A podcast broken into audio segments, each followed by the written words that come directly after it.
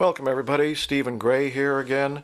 This is the Stephen Gray Vision YouTube channel, or you might be hearing this on uh, Anchor.fm or one of its spin offs like Spotify, iTunes, and so on.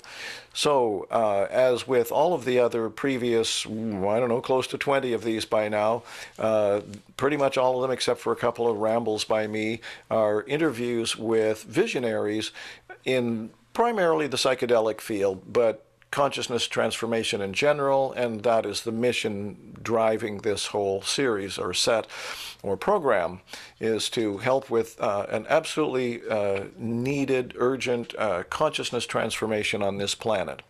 So today, uh, I have one of those visionaries with me, and um, very interesting guy. Uh, he's another one of the kind of people I would call a psychedelic elder, although I don't know if he would call himself that or not, and his name's Tom Lane.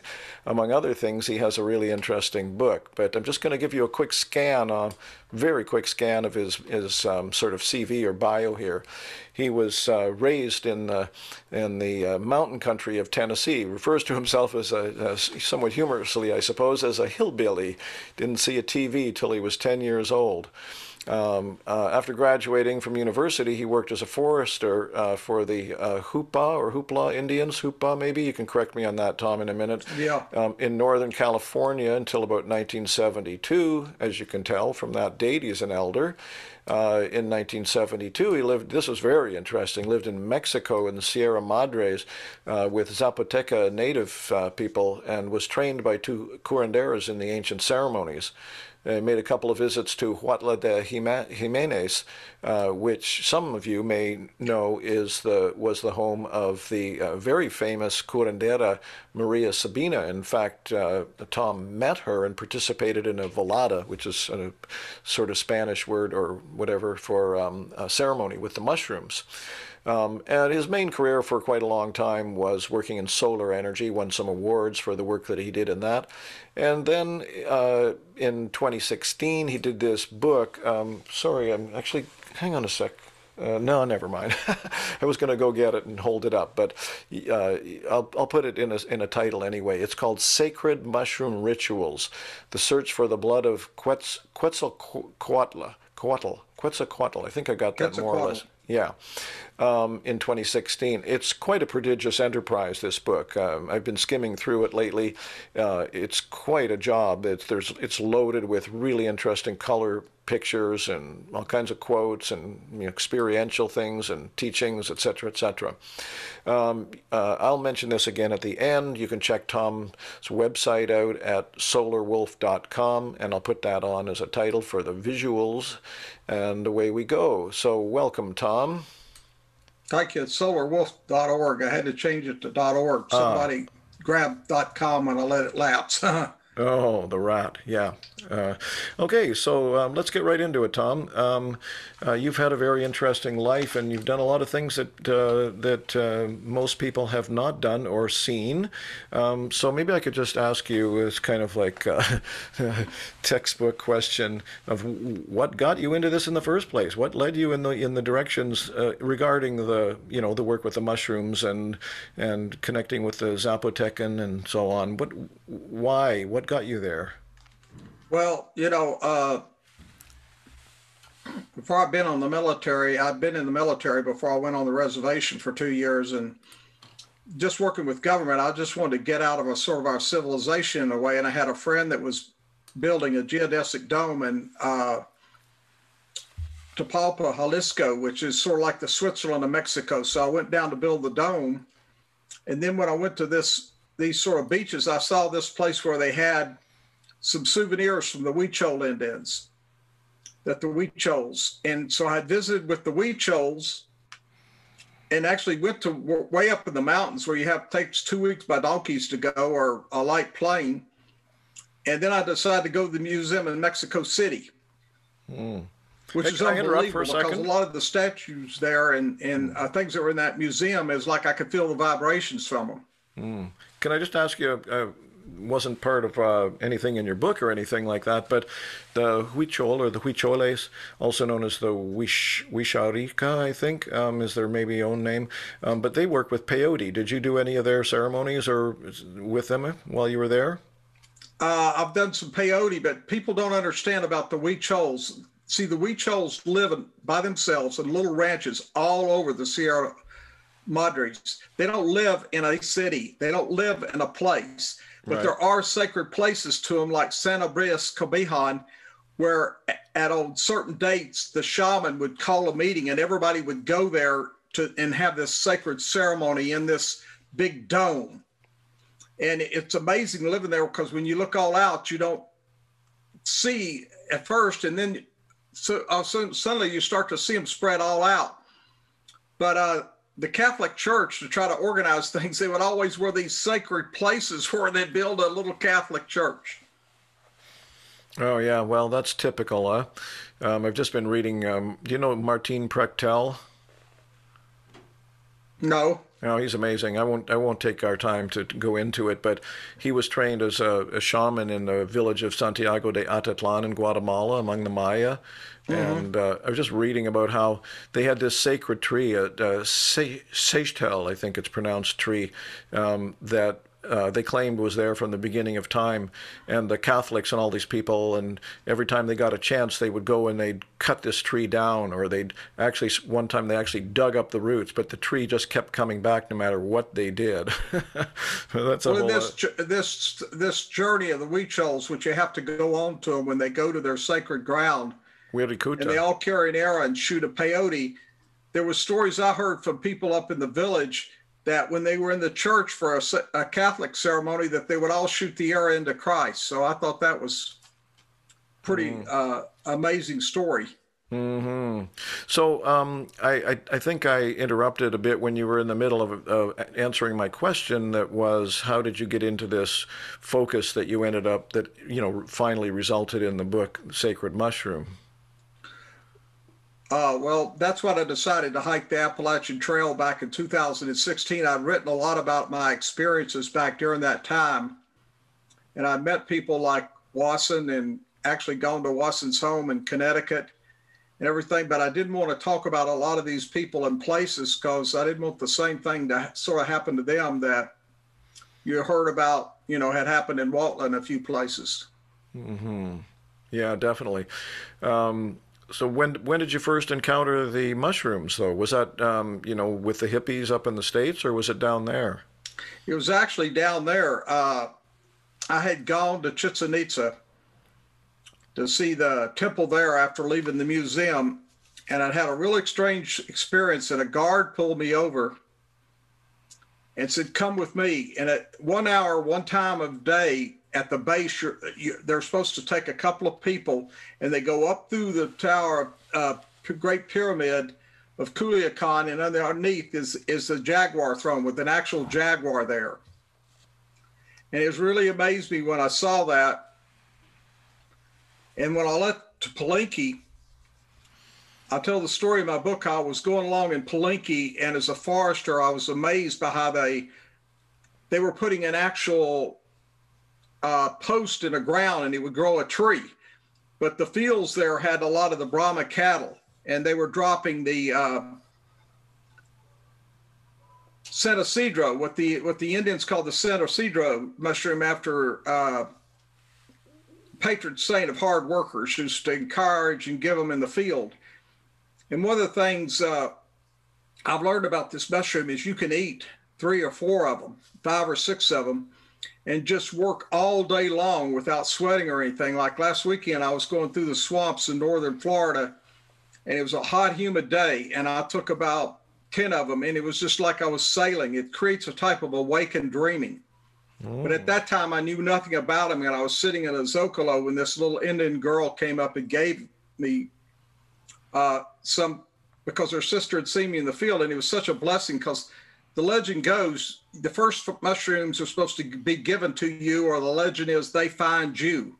hmm Nice. Yeah. So, um, what would you say? I mean, part of the reason that you ended up writing this book, no doubt, was because you you're aware that these mushrooms have amazing abilities. What would you say they did for you personally? Like, what did you learn? How were you changed by uh, eating mushroom, eating psilocybin-based mushrooms? Well, basically, one of the most basic things is uh, what they call the sacred ceremony the deified heart. But the sacred mushrooms are a journey. But here's what people don't understand very well. Even if you read Albert Hofmann's and uh, Richard Schultes' first book, page 46, I can almost quote you everything on page 46 of that book. It talks about what happens with the body. For an example, your nictitating membrane on the corners of your eyes move back the pressure goes off your eyeballs. I could use all the fancy terms they use, medical terms, but I'm giving it to you in straight language. These two nictitating membranes move back like on a lizard.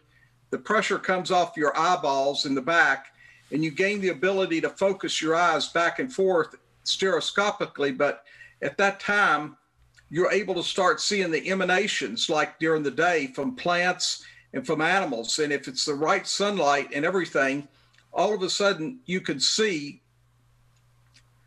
it's like the Tao Te Ching that everything's a form of energy. And you start to see that if you walk up to a rose bush, you know how the every leaf has a little tip on it? Mm-hmm. You start to see like little spider tubes between all the tips mm-hmm. of the leaves, and they join together. Each one of these little leaves on every bush are joining together, and then the whole thing will start to vibrate and it's a type of communication with you where you're reciprocating your vibrations back with that mm. plant or with that bush and that's something that's coming from your feeling body you see the uh, aztec the uh, or called mexicana or mexica not the aztecs of the that we think about but the mexica or the mixtecs they believe we came to earth to dream that we weren't that we came here, it, the life wasn't important above earth until you were reborn. And they believed in a type of dreaming awake, being awake when you're dreaming.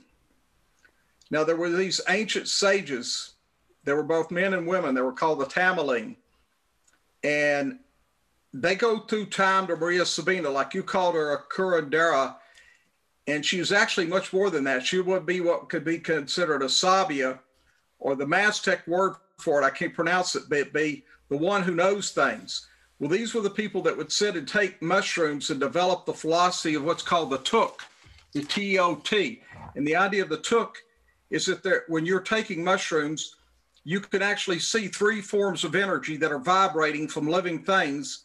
And that's how you can do healing. That's how you can do like astral projection of your body or shape shifting.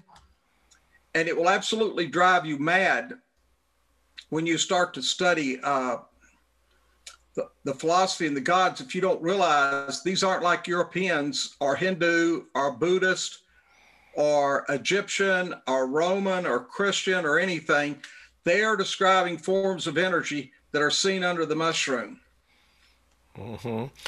And um, presumably, even though you can't see them without the mushroom, that's happening anyway that energy. Yeah, it's just that uh, because your nictitating membrane pulls back. Yeah.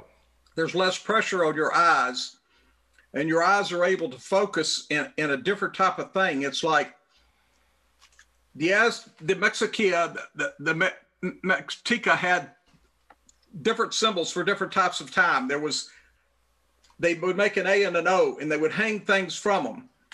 And one of those symbols with an A and an O meant like uh, normal time. There was another symbol for infinity. There was a, but there was a special symbol for B mushroom time. That was the time after the onset when you were in a mushroom state of mind and you could see these energy and vibrations. that There was a special symbol for that mm. because that is like what they call seeing through time. There was really the past you might know about, but it wasn't affecting you or the future. You were processing everything in the moment. Yeah, fascinating. So, um, correct me if I'm wrong. What I think I'm hearing from you in describing this movement of energy that you are implying is in, that I think you're saying is communicating with you. You you are um, making the case, as it were, or pointing out. Uh, it seems to me that plants have. Uh, in that they're living beings that they can communicate in the moment. Um, they're sentient in that sense and intelligent, even though they might not have what we call the wiring of a brain. Uh, is that correct? Yeah, I, I, it, it's much more than that. There were times where we would have live living mushrooms in pots in the room. And they hadn't been picked. They were brought in in pots and collected dirt and all and brought into the rooms. And we would sing to them in a ceremony. And the mushrooms would actually start dancing and moving around their stipes. I wouldn't mean like they're going across the dance floor, but moving like that. and as I reported one occasion in my book, I remember one American young woman. She was sitting cross-legged on the road and she, rug, and she passed out because uh, it wasn't possible for that to be happening. It was beyond the consciousness of what mm. could be conceived, and we weren't we were we hadn't done anything yet. You mean you hadn't eaten the mushrooms yet? No. Wow, amazing. Huh? They were dancing at the start of the ceremony because they knew we were treating them as a sacrament and we were thanking them for becoming what we call the flowers of the blood. We were blessing them for being the flowers of the blood and helping us, you know. Mm-hmm. That's fantastic. Yeah, that you know, I'd say that's a revolutionary kind of principle for these modern, you know, rational reductionist kind of technologic technologized cultures to get the, get the message, you know, that we are living in an, you know, ensouled, intelligent, live world. It's incredible, you know, it's amazing. It's great that you've had that experience and can pass that along. Um, so you you said that what people don't understand, you know, it, or what a lot of people don't understand about working with these mushrooms is that, uh, you know, the way this membrane goes back and you can see the energy movement. Uh, are there other aspects of working with the mushrooms that you would say people are missing? Like totally. You know, what? Well, uh, the uh, the ancient Mexican I believe you lived through your what was like called Teodo. I'm not saying it right, but through your heart. Your heart has 50, 40,000 brain cells around your heart, just like your brain does. The same brain cells, 40,000 of them around your heart. Now, when you start dealing with trauma or anything wrong in your life or something, that's embedded in the physical body. You know, if you have a little child up until he's seven years old, or an animal, they're in a theta state. They're not in an alpha state like we are later. Uh, that's why athletes train like crazy so they can get in the theta state. Now, one of the things that Hofmann and Schultes mentioned in their book, it calls humans to have monosynaptic reflexes. Now, let, let me tell you what I mean by that usually if there's an outside stimulus in the world, it comes through the nervous system to the spine, to the brain, back to the spine and back.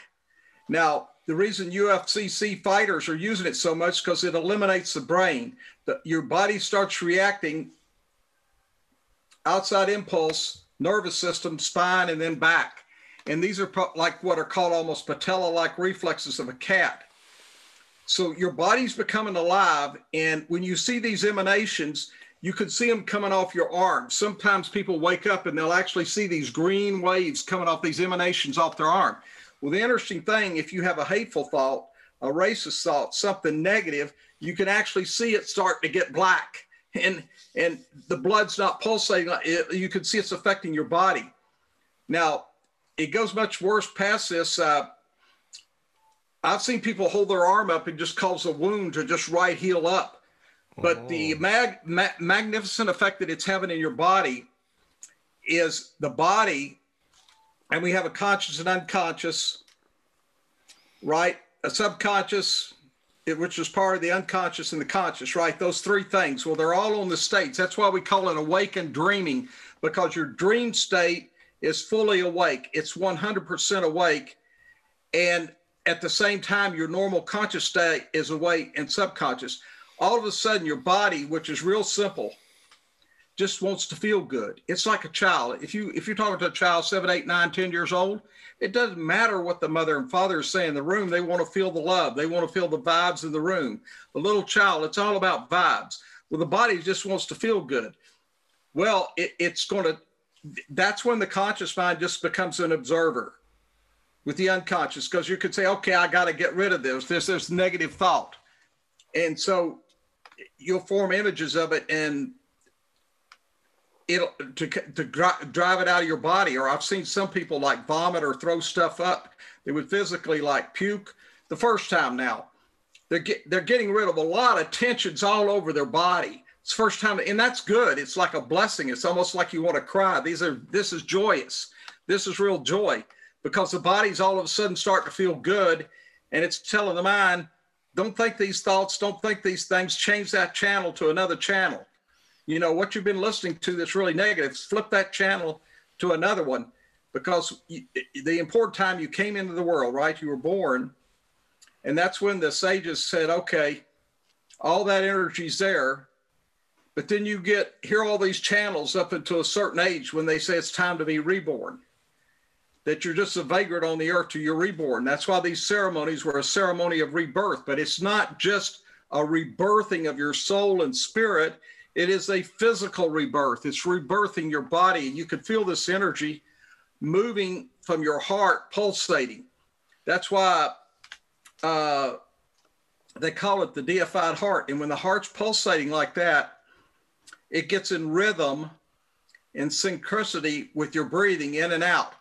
And it's so easy to heal yourself then or feel good because all you have to do is let your body do it. Let your body adjust itself, breathing in and out naturally to how it feels and feels good with your heart pulsating. And then it's just at the absolute perfect rate. Everything is based on what the body is doing to let it heal itself. And the mind's just observing because you're breathing up or down or stopping or wherever it is. That's where you're bringing all these, what they call flowers of the blood into your body for healing. But for the first mm. time person, it's what you're seeing. Is so it's like you're in the Garden of Eden. Mm-hmm.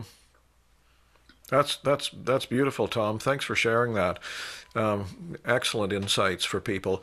So um, I'd been asking you about you know what the sort of you know moderns or Westerner types are missing, and that's you've pointed out a couple of really good things, and you could probably say more. But let me move on a little with you, and ask you you know, in terms of being able to access this kind of understanding, uh, what what kind of uh, advice or guidance or suggestions would you give to uh, in particular beginners, you know, people who are new to working with the mushroom, but not necessarily just them, because as I'm sure you know, a lot of people, you know, the psilocybin uh, containing mushrooms are, you know, very e- easily accessible these days. You can get them online or whatever, you know. Um, so lots of people are doing them. A lot of them, I'm sure, are doing them in very casual circumstances at parties or whatever, you know. So you know, what would you say to people if, like, if you really want to know what this mushroom can do and how it can help you, what what should you be thinking about? How should you approach it, etc. And and I'm also assuming in that question that you know the people that are going to hear your answer. For the most part, they're not thinking of going to Mexico and working with the Zapotec Indians. They, or, don't have to, but there are certain things that can make it work the best for you. It good. doesn't matter where you are in the world. And they are?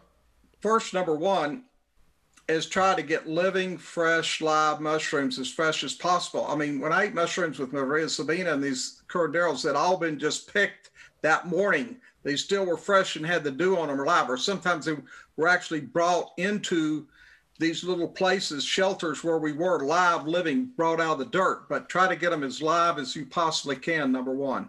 And, and so before you go on to number two, uh, most people these days in you know the states and Canada and whatnot are not getting them fresh. They're you know they're getting them dried from somebody who has grown them and then packaged them or whatever. So, what in your experience is lacking or diminished by not having the fresh ones? Well, it makes things a little bit harder, uh, but it can still be done. I, it's not like it's it's because really the idea of the sacred ceremony was that you fasted the day before.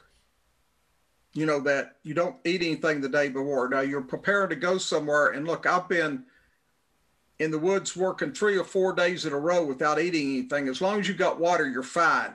The first three days, you actually get stronger. Like when I go hiking, the first three days, I may not eat anything, but I'm drinking lots of water. So that's no issue.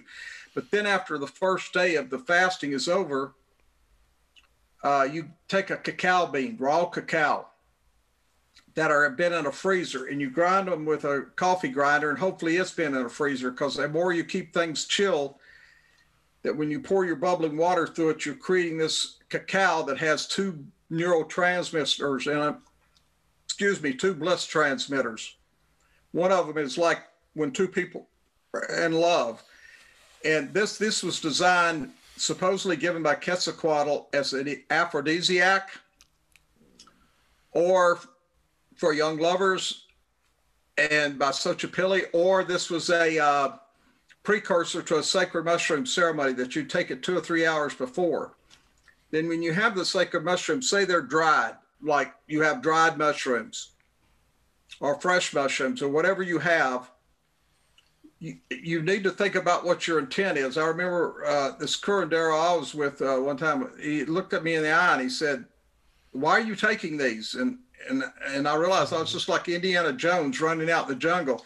He held up a single mushroom to me like that, and it turned into an eyeball, and the whole thing was an eyeball. And there's this thing in the called the disembodied female eye that often occurs during these ceremonies. It's all over temples and everywhere. Wasson wrote about the disembodied female eye, but that let me know that intent. You need to have some reason or discernment. It's called discernment of your intent of why you're going to do it. Now, the thing of it is, it's like getting pushed out in a river when you get out there. And maybe your intent was to go to, uh, like say, on Mississippi to St. Louis. But sorry, the current's going to New Orleans. Go with the flow of where that intent, because you've given this through your conscious mind, but it's your subconscious in your body now that's all involved in the decision on what's going to happen.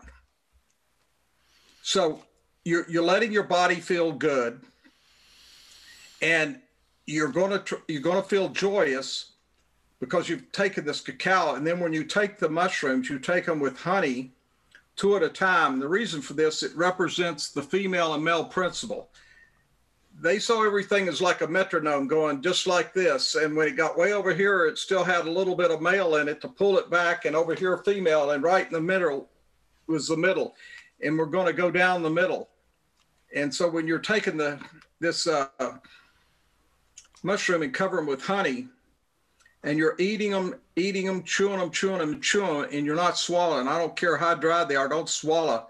It's easy because what happens is your saliva and the honey change it from a carbohydrate with alkaloids to a maltose with alkaloids to a pure blood glucose transfusion.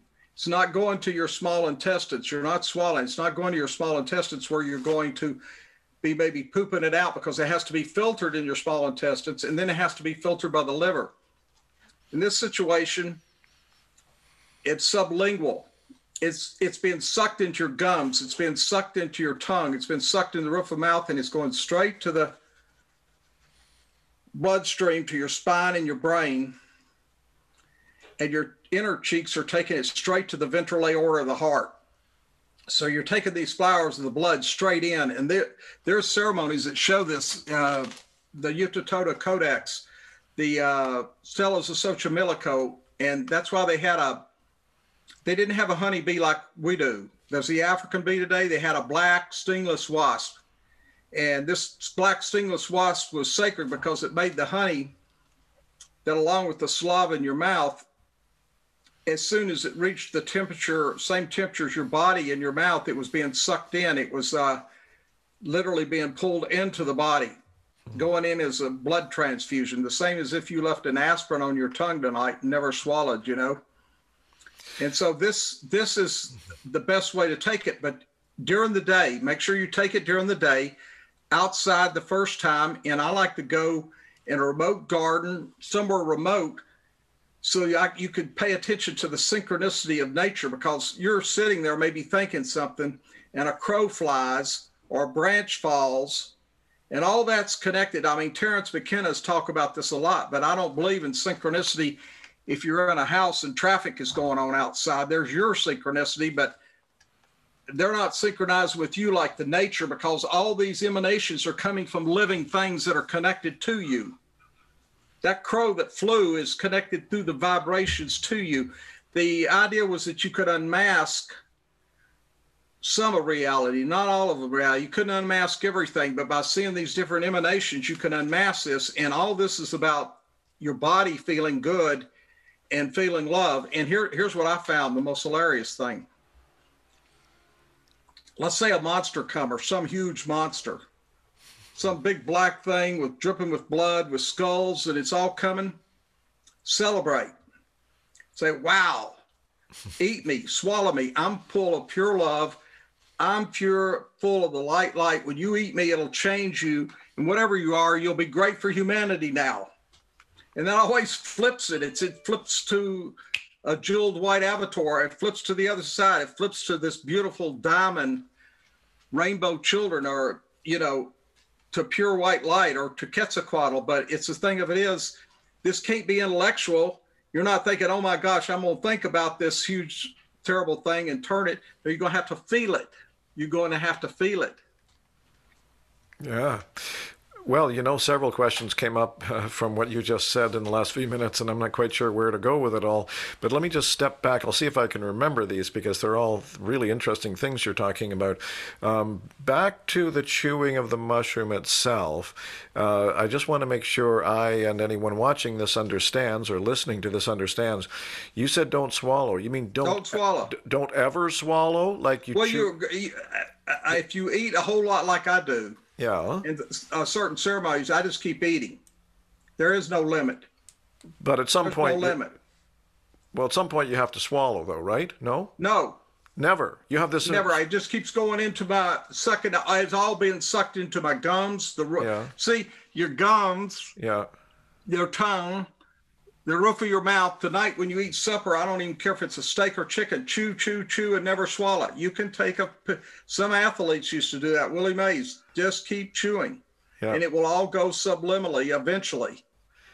But at some point, you're either going to have to swallow or spit it out, aren't you? There's going to be No, something. no, no, no. No. It's 100%.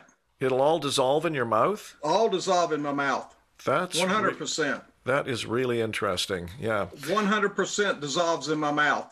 And uh, then I eat more and I keep eating more. And it's just like all of a sudden my mouth is full of uh, honey and mushrooms and it's all dissolving and, and all going into my gums. It's going into my cheeks. Yeah. It's going into uh, the roof of my mouth and going straight as a straight blood transfusion, unfiltered, unfiltered, straight to the brain, the spine, and the ventral aorta of the heart. That is so interesting. Okay, next question on what you've been talking about. You said first time go outside, etc. You know, and you know, but in a beautiful place, or you know, where you're synchronized with the kinds of energies around, like nature, you know, birds, whatever. Uh, Terence McKenna, you know, obviously you just made reference to him a moment ago.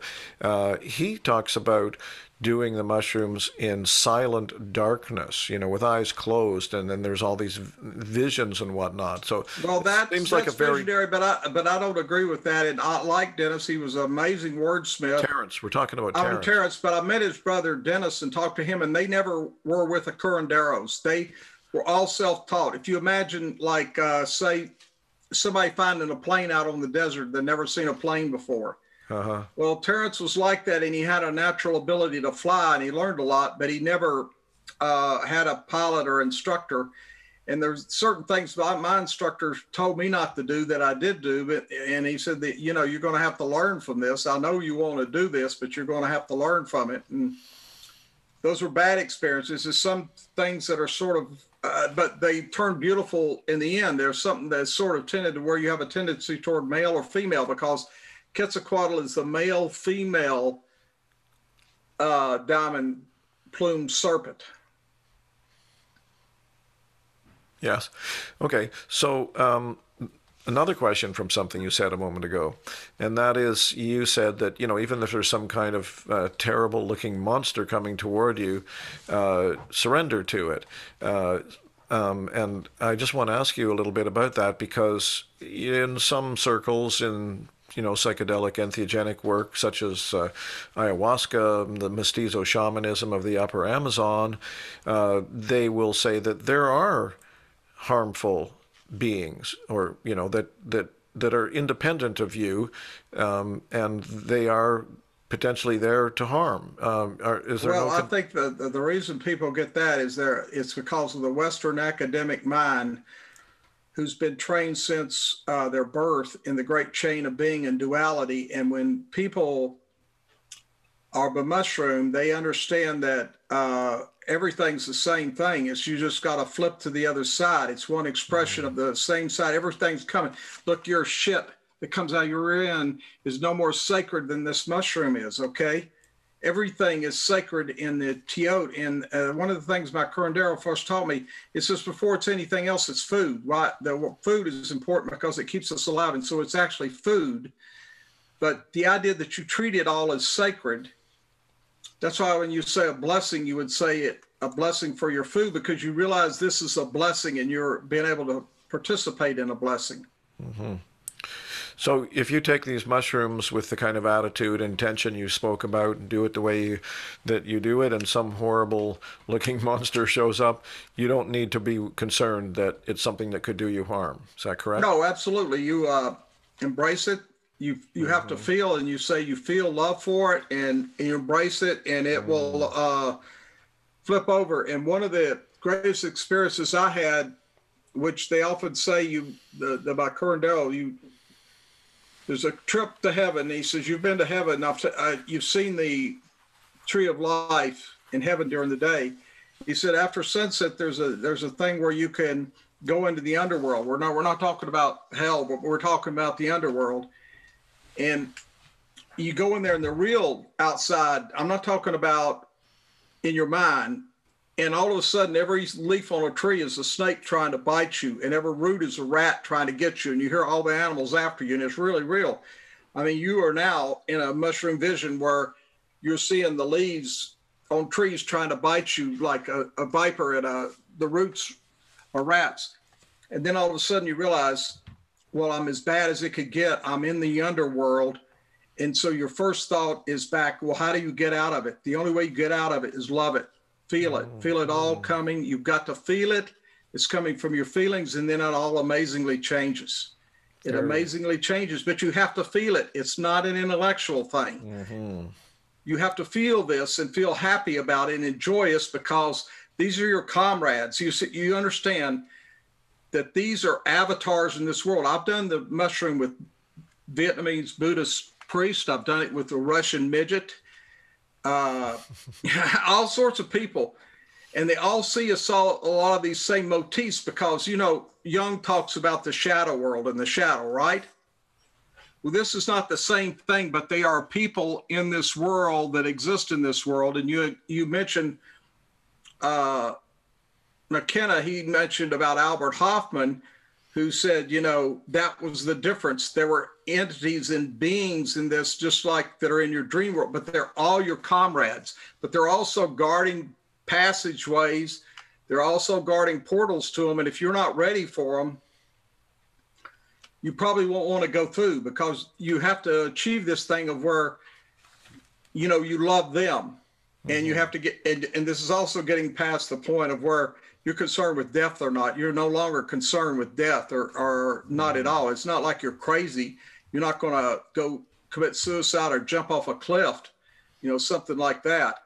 But this is a uh, reality because you're in that moment. You're just processing everything. Mm-hmm.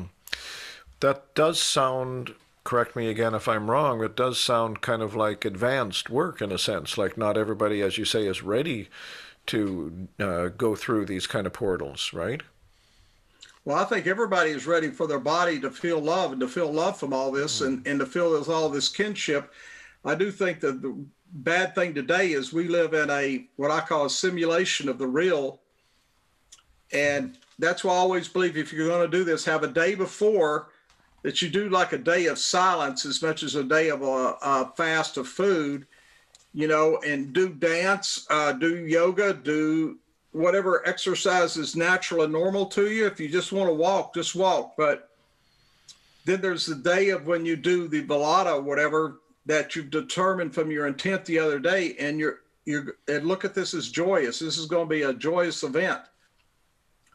But then the next day afterwards, you've been like a Western person, and I talk about this who don't own understand the Teotl or they don't understand the Chi of the Tao Te Ching, because these are the only two things that speak like this, the Tao Te Ching and the Tao, you're like a fish and you've been in the water swimming around and now you leap out for 10 hours and you're up there flying with the birds and the birds are singing and everything's happy and then you go back in the water. You got maybe amazing benefits maybe amazing benefits but more in doubt more probably likely and you know what happened but because you have this western dualistic language no matter what you think you know about everything is one you're using this language to describe a monistic thing. You're trying to describe bird singing and bird talk and bird flying with fish language. But that's hmm. okay. Just you know, you could learn you can learn bird language later, you know, but enjoy it. Just enjoy what's going on.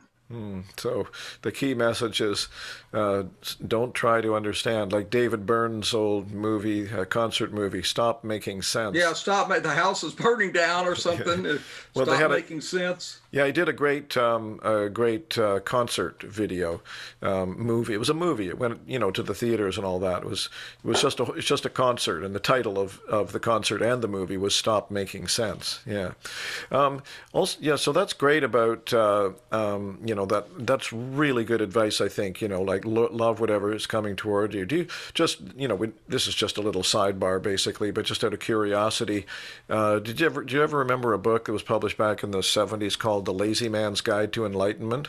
Yeah. Yeah, you remember that one? One of his yeah. things was um, when you learn to love hell, you'll be in heaven. Well, there's always the saying it, but the thing of it is, uh, to Western man, a lot of stuff comes out as something you're doing, the thinking thing, uh-huh. and it has to be the feeling, feeling heart that's in control in this situation because it really is. It's it's what I call the sacred triangle the conscious and subconscious there with the conscious mind they're in a you're an awakened dreaming now that's why they have this separate symbol from a mushroom time mm-hmm. but at the same time it's a physical body that's letting you know that everything's the ship is okay everything's saying i feel good you know what's that song james brown i feel good yeah that's well, it's like you're just moving through time yeah. you know I knew that I would. yeah, I knew that I would. yeah, that's great. Uh, so, uh, uh, I, I, specific. This is not. You know, this is a bit of a non sequitur in a sense, but it's still in the category here. Right in the title of your book, you use the word uh, Quetzal, Quetzalcoatl, Quetzalcoatl um, and uh, it comes that name comes up a lot in the book. Uh, could you say a bit more like who that is? I mean, the, the way you talk about him in the book occasionally, it sounds like a person who had students, but you've also referred to him as a god. So it's well, a two, the, a two part question. legend oh, was oh, ahead, way yeah. before the Mexicana, way before the Aztecs came out of the desert sometime about two to 300 years after Christ, maybe 300, 400 years, there was this man king of the Toltecs who created eh, eh, all of Teotihuacan. And this man king, whose father had been a man king, was Quetzalcoatl. Mm. Now, the legend is in these sacred ceremonies that uh, Quetzalcoatl which was an energy form represented male, female, the Quetzal being the female, right? And that's the all seeing eye, the all seeing female eye. And then you have the Coatl, the serpent, the male serpent, but it was the blood from the penis of the serpent that fell to the ground where the firstborn of the sun were born. Now, this was, they're talking about the sun prince, Xochipilli, but this is a male female with a serpent and from this serpent blood that had penetrated the earth it caused these holy sacred children to grow and come about and that made the connection between the cosmos and the heart and man and the earth below and reciprocating sort of energy. Because it may sound amazing to you but if you study in anthropology up until then there wasn't any gods. They had this. They had witches and and wizards, and like the witch would be somebody say, "Oh, the game's over there. Let's go get it." You know, that's where the game is. Well, Quetzalcoatl, they had been. The legend was human sacrifice and war between tribes. And he stopped all that. He said, You shouldn't even sacrifice anything more than a butterfly, that God doesn't want anybody's blood, that this is a blessing for everybody. And so he taught these ceremonies and created Teotihuacan and maybe l- later went on to become Kukulkan. But in the ceremony itself, there were certain ceremony itself that, like, if you follow the procedures like I talked about, eating with the mouth and the chocolate and preparing for it, if you wanted to emerge and meet Quetzalcoatl, Quetzalcoatl will come. Okay. And I've been out in the desert before, like in Utah, in a healing ceremony in Goblin Valley, and it's it's amazing. Just the wind comes up, all of a sudden, a spiraling wind, and then this jeweled rainbow serpent comes, and you could say, "Okay, I'm this crazy old man sitting in there in this room." But hundreds and hundreds and hundreds of people have seen the same thing or forms of that avatar because the avatar itself can shapeshift. That's what shapeshifting is about. It can shapeshift into something else because the, your eyes optically are putting these pixels together. Let me, you know, I told you I never saw a TV till I was 10, right? Mm-hmm. Well, my parents put the TV in the house and had it on, but with no sound. They had the sound off and I came in from the woods and I was playing with stuff and I was sitting there for about 10 minutes and I couldn't see anything. And then all of a sudden I was able to put all those pixels on the screen together. And I'll never forget there was some cowboys on a horse moving across the stream. And I thought, wow, you know, but but the eyes had to be trained to see that. Mm-hmm.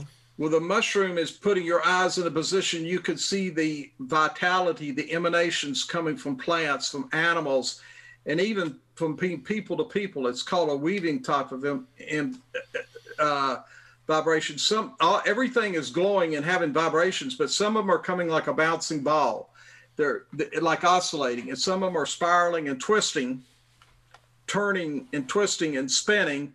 But some of them are interweaving, and that's why they would often say to have your shoes off, so you could be able to bear earth or be on a woven mat. They would call them serpent mats if you had a natural fiber mat because your vision would go into a place where you would actually be leaving your body. And, and that's fine. And what, what I tell people, if anything, things happen to you, don't pay attention to them. It's just imagine you're going on this road and everything's fantastic. And all of a sudden you find yourself on a, a bicycle or motorcycle don't pay attention to the bicycle or motorcycle. Go with it because if you start looking at the bicycle or motorcycle, it's going to slip through your hands or you're going to hit a pole. Just go with all these intuitive things that are happening because you're in, you're in this waking dreaming. You're in a wake and dreaming state. You know, it's not the same as just being awake during the day, even though it is like being awake during the day. Mm-hmm. Well, I, I, I, love this advice you're giving people. I hope lots of people watch this because they've got they'll get some great information from this. Um, just one more thing on uh, Quetzalcoatl before we leave it. Uh, you, I believe you implied in one of the things you've said in the last few minutes that uh, as a as an avatar or a kind of a guiding spirit, he's he's actually accessible to I am I'm assuming anyone, but you know somebody taking the mushrooms in their you know apartment in Canada or somewhere, they too can appeal to Quetzalcoatl. Well, look, all these different forms are coming out of the mushroom, and they're like avatars, and you'll see this. See, Quetzalcoatl can change into his grandmother, and he can change into his sister, and Quetzalcoatl can. Uh, become Talak, his faithful friend and brother. All of these are energy forms that we're forming and seeing with our eyes, just like when I was a little kid watching TV, mm-hmm. and they can be communicated with, and uh, they're like comrades. This is this is not sorcery. You're not summoning something up. Right. You know these these are showing up, and they'll be your friends, and they'll help you but they aren't going to share any illusions with you. You're still in reality, you know. Mm-hmm. You can ask to gain strength from them, or you can learn something. But uh, a lot of this takes a lot of time. But you have to realize that you're welcome in this world. You are welcome. Mm, beautiful. Because they want you in this world. I think one thing Terence will say they they need to tell people straight up, quit treating the world is stopped. Try quit seeing when you see a tree, you only see a lumber yard, or you see land, you only see a gravel pit. Mm-hmm. Beautiful, yeah. Um, so, uh, just another little logistical clarification here. Are you suggesting in general that people uh, under the influence of the mushrooms keep their eyes open? Absolutely. Interesting. During the, especially during the day, uh, Maria Sabina, even at night, didn't have her eyes closed. She didn't close her eyes. Hmm. Okay, I wish I'd known that 30 years ago. Well, you don't need to. In in fact, I was having a friend talk to me the other day about a friend of him, his that's gone blind, and uh, he was trying to take mushrooms and see now, and it's sort of like somehow he's seeing in black and white inside, but if he goes outside, he'll see in color. Lovely. Okay, so here's another question. Uh, well, it's kind of a two-phased question in a sense. Um, uh, you uh, okay? So let me just ask this as a separate question, and I'll get to the second one. sure. The first question is I'm gathering from what you're saying that, in, in your view, it's okay to do this alone. You don't necessarily need a guide with you or a sitter. Is that correct? Well, yeah, you got to realize that this is not a cruise ship. And let me say what I mean by that. If you feel like you need a guide or you need somebody there, sometimes I'd be in the mountains and somebody come around, you know, and I'd say, look, I, I'll help you, but I, I'll, I'll show you where the river is and I'll get you in the boat. But you're on your own here with this thing because it's not like, uh, like my son is a guide on the Amazon down in Manaus for ayahuasca and different places. But the thing of it is, is uh, I tell people the sacred mushroom can like get you to the sacred vessel on the river, but then you're you're putting the work in yourself. You're paddling. This is very active. Yeah. You know, like sometimes when I take an ayahuasca, I feel like it's all visionary. You're seeing this vision. It's like how you're seeing a movie of your life and you're seeing all this stuff and you can paddle around and go in different directions with it. But with the sacred mushroom, if you want to, you can get very active. You can get out and inter- interact in the visions themselves for healing, for holographic proje- projection, for types of divination, and other things that have to do mainly with with healing the body and stuff like this through uh, your own dealing with the body and the mind you know you're trying to breathe air in it's just a matter all it is is you're letting your body do it galway sit there be calm and let your body breathe and pull in air and do it Mm-hmm. Yeah, excellent. Uh, so, in your opinion, it's not, um, for some people, it's not necessarily dangerous to do this by themselves. They don't have to have another person just keeping an eye on them, even like a sitter or anything like that. well i always tell people i like to go on a farm or a park or the wilderness. I go backpacking sometimes three or four days at a time. I like to be somewhere. If you you know you just need to be uh, away from sort of like what i'd call the mainstream of civilization you know because it's going to take some time. Mm-hmm. and a lot of times it would be nice to do it with a loved one or with a good friend. Yeah. But uh, you also it's a lot of times even in the mountains we would have somebody that be just sort of on an outlook to be watching out to say they don't want anybody disturbing what people are doing. You know what i mean? It's just like you're having a meeting a business meeting or you're meeting with a bunch of people and you don't want to be disturbed. Well there's mm-hmm. somebody out there to it's always nice to have somebody that'll keep you from being disturbed and make sure you have plenty of water. Mm-hmm. Okay. Yeah, cool. Um, so that leads me to the second part of this question. Uh, well, let's see. This could even be a two-part question. Uh, you've done ceremonial work with the mushrooms, even like you know the Velada with uh, Maria Sabina. Uh, what about ceremonial work? Is uh, you know is uh, is that a good way to go? Do you think for people?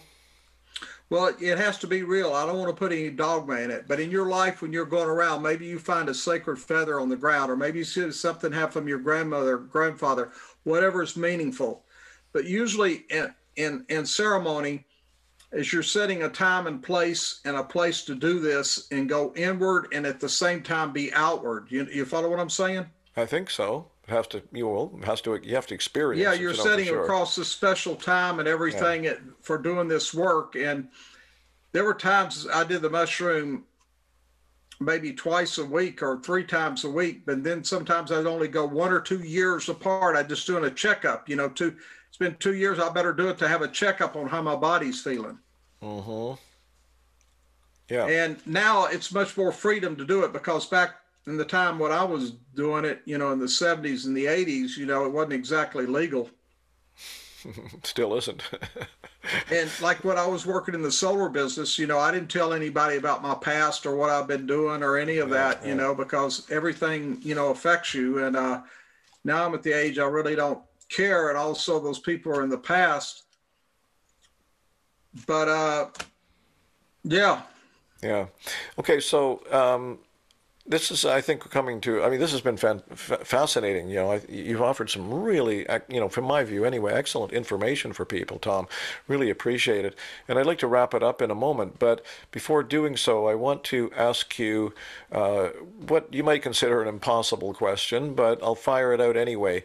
Uh, my my my sort of sense of things is that we are at a an incredible crucible nexus, uh, dangerous moment on this planet where the onslaught of uh, you know human activity, industrial activity, and so on is really risking the habitability of the planet.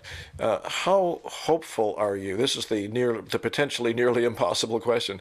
How hopeful are you that there can be a turnaround? That can there can be a consciousness transformation and awakening, and perhaps what the mushrooms might be, uh, how they might participate participate in that. Can, is that a question you can address? Well, if you can get, especially people born in the last 30 years, mm-hmm. out into a farm or a wilderness area, if they really want to go crazy like me, go up in the mountains in the middle of the clouds when there's going to be a thunderstorm. but just be out in a garden, a beautiful garden during the day and everything. And uh, don't have any media or anything with you and reconnect the human carbon being with the other beings out there and don't feel terrible about what's going on. Don't cry or anything but see whatever you can do to change whatever you can do yourself about what's going on. Because if if, uh, if the whole world doesn't start to see this and we and and this is getting beyond male beyond female beyond races beyond classes or cultures uh, it, it, involves we're in an age of extinction. We'll either go extinct during this age, except for maybe a few people living in the jungle, or we won't, you know? Yeah, that's what I was getting at with the question. So, and I'm hoping this will stop that, reverse that, that you'll see that. Mm. I mean, if you were headed straight into a mountain with an airplane, and I said, Stephen, turn around, look, it's mm-hmm. straight in front of you, and you somehow your windshield wipers and you come out of a cloud and you say, oh my God, but there's Shangri La on the other side. Yeah. Yeah. So the first step in that, I think, for a great portion of humanity is actually recognizing that we're heading toward a mountain. That's a lot of people just are, you know, like blinders about that altogether, right? Or they're so caught up in, um, you know, tearing up the earth to make money that they, they don't want to see it anyway. But anyway, I don't want to end on a dark note. So um, I, I, I just want to, you know, again, refer back to your comment that you just made a moment ago that, uh, you know, the hope for plan- the planet is that you know enough people have these kinds of experiences and recognize and do something about it. That's the hope, right? You know, that's why Plato said the only person that should be the politicians and the rulers and the philosopher they call them philosopher kings mm-hmm. they couldn't own anything or have anything because mm. if you take the ability of people to own any and see that's the thing about getting old you realize you're not going to have or own anything anyway it's all a big illusion sooner you learn it, the better, you know, with some common sense. But um, nobody would, it's all, it, somehow we have to gain control of these big corporations. I don't know how to do that. No. Well, I think it has to come from the bottom up in a sense, by people having these kinds of experiences, recognizing what is real and what's dangerous, and as you say, doing something about it. So uh, perhaps uh, we could leave it there. What do you think? You satisfied? Yeah, I'd just like to make one comment. Go for it. What you said, the most important thing there is not their vote at the ballot box, but their vote with their money at the what they purchase and buy. Mm, yeah.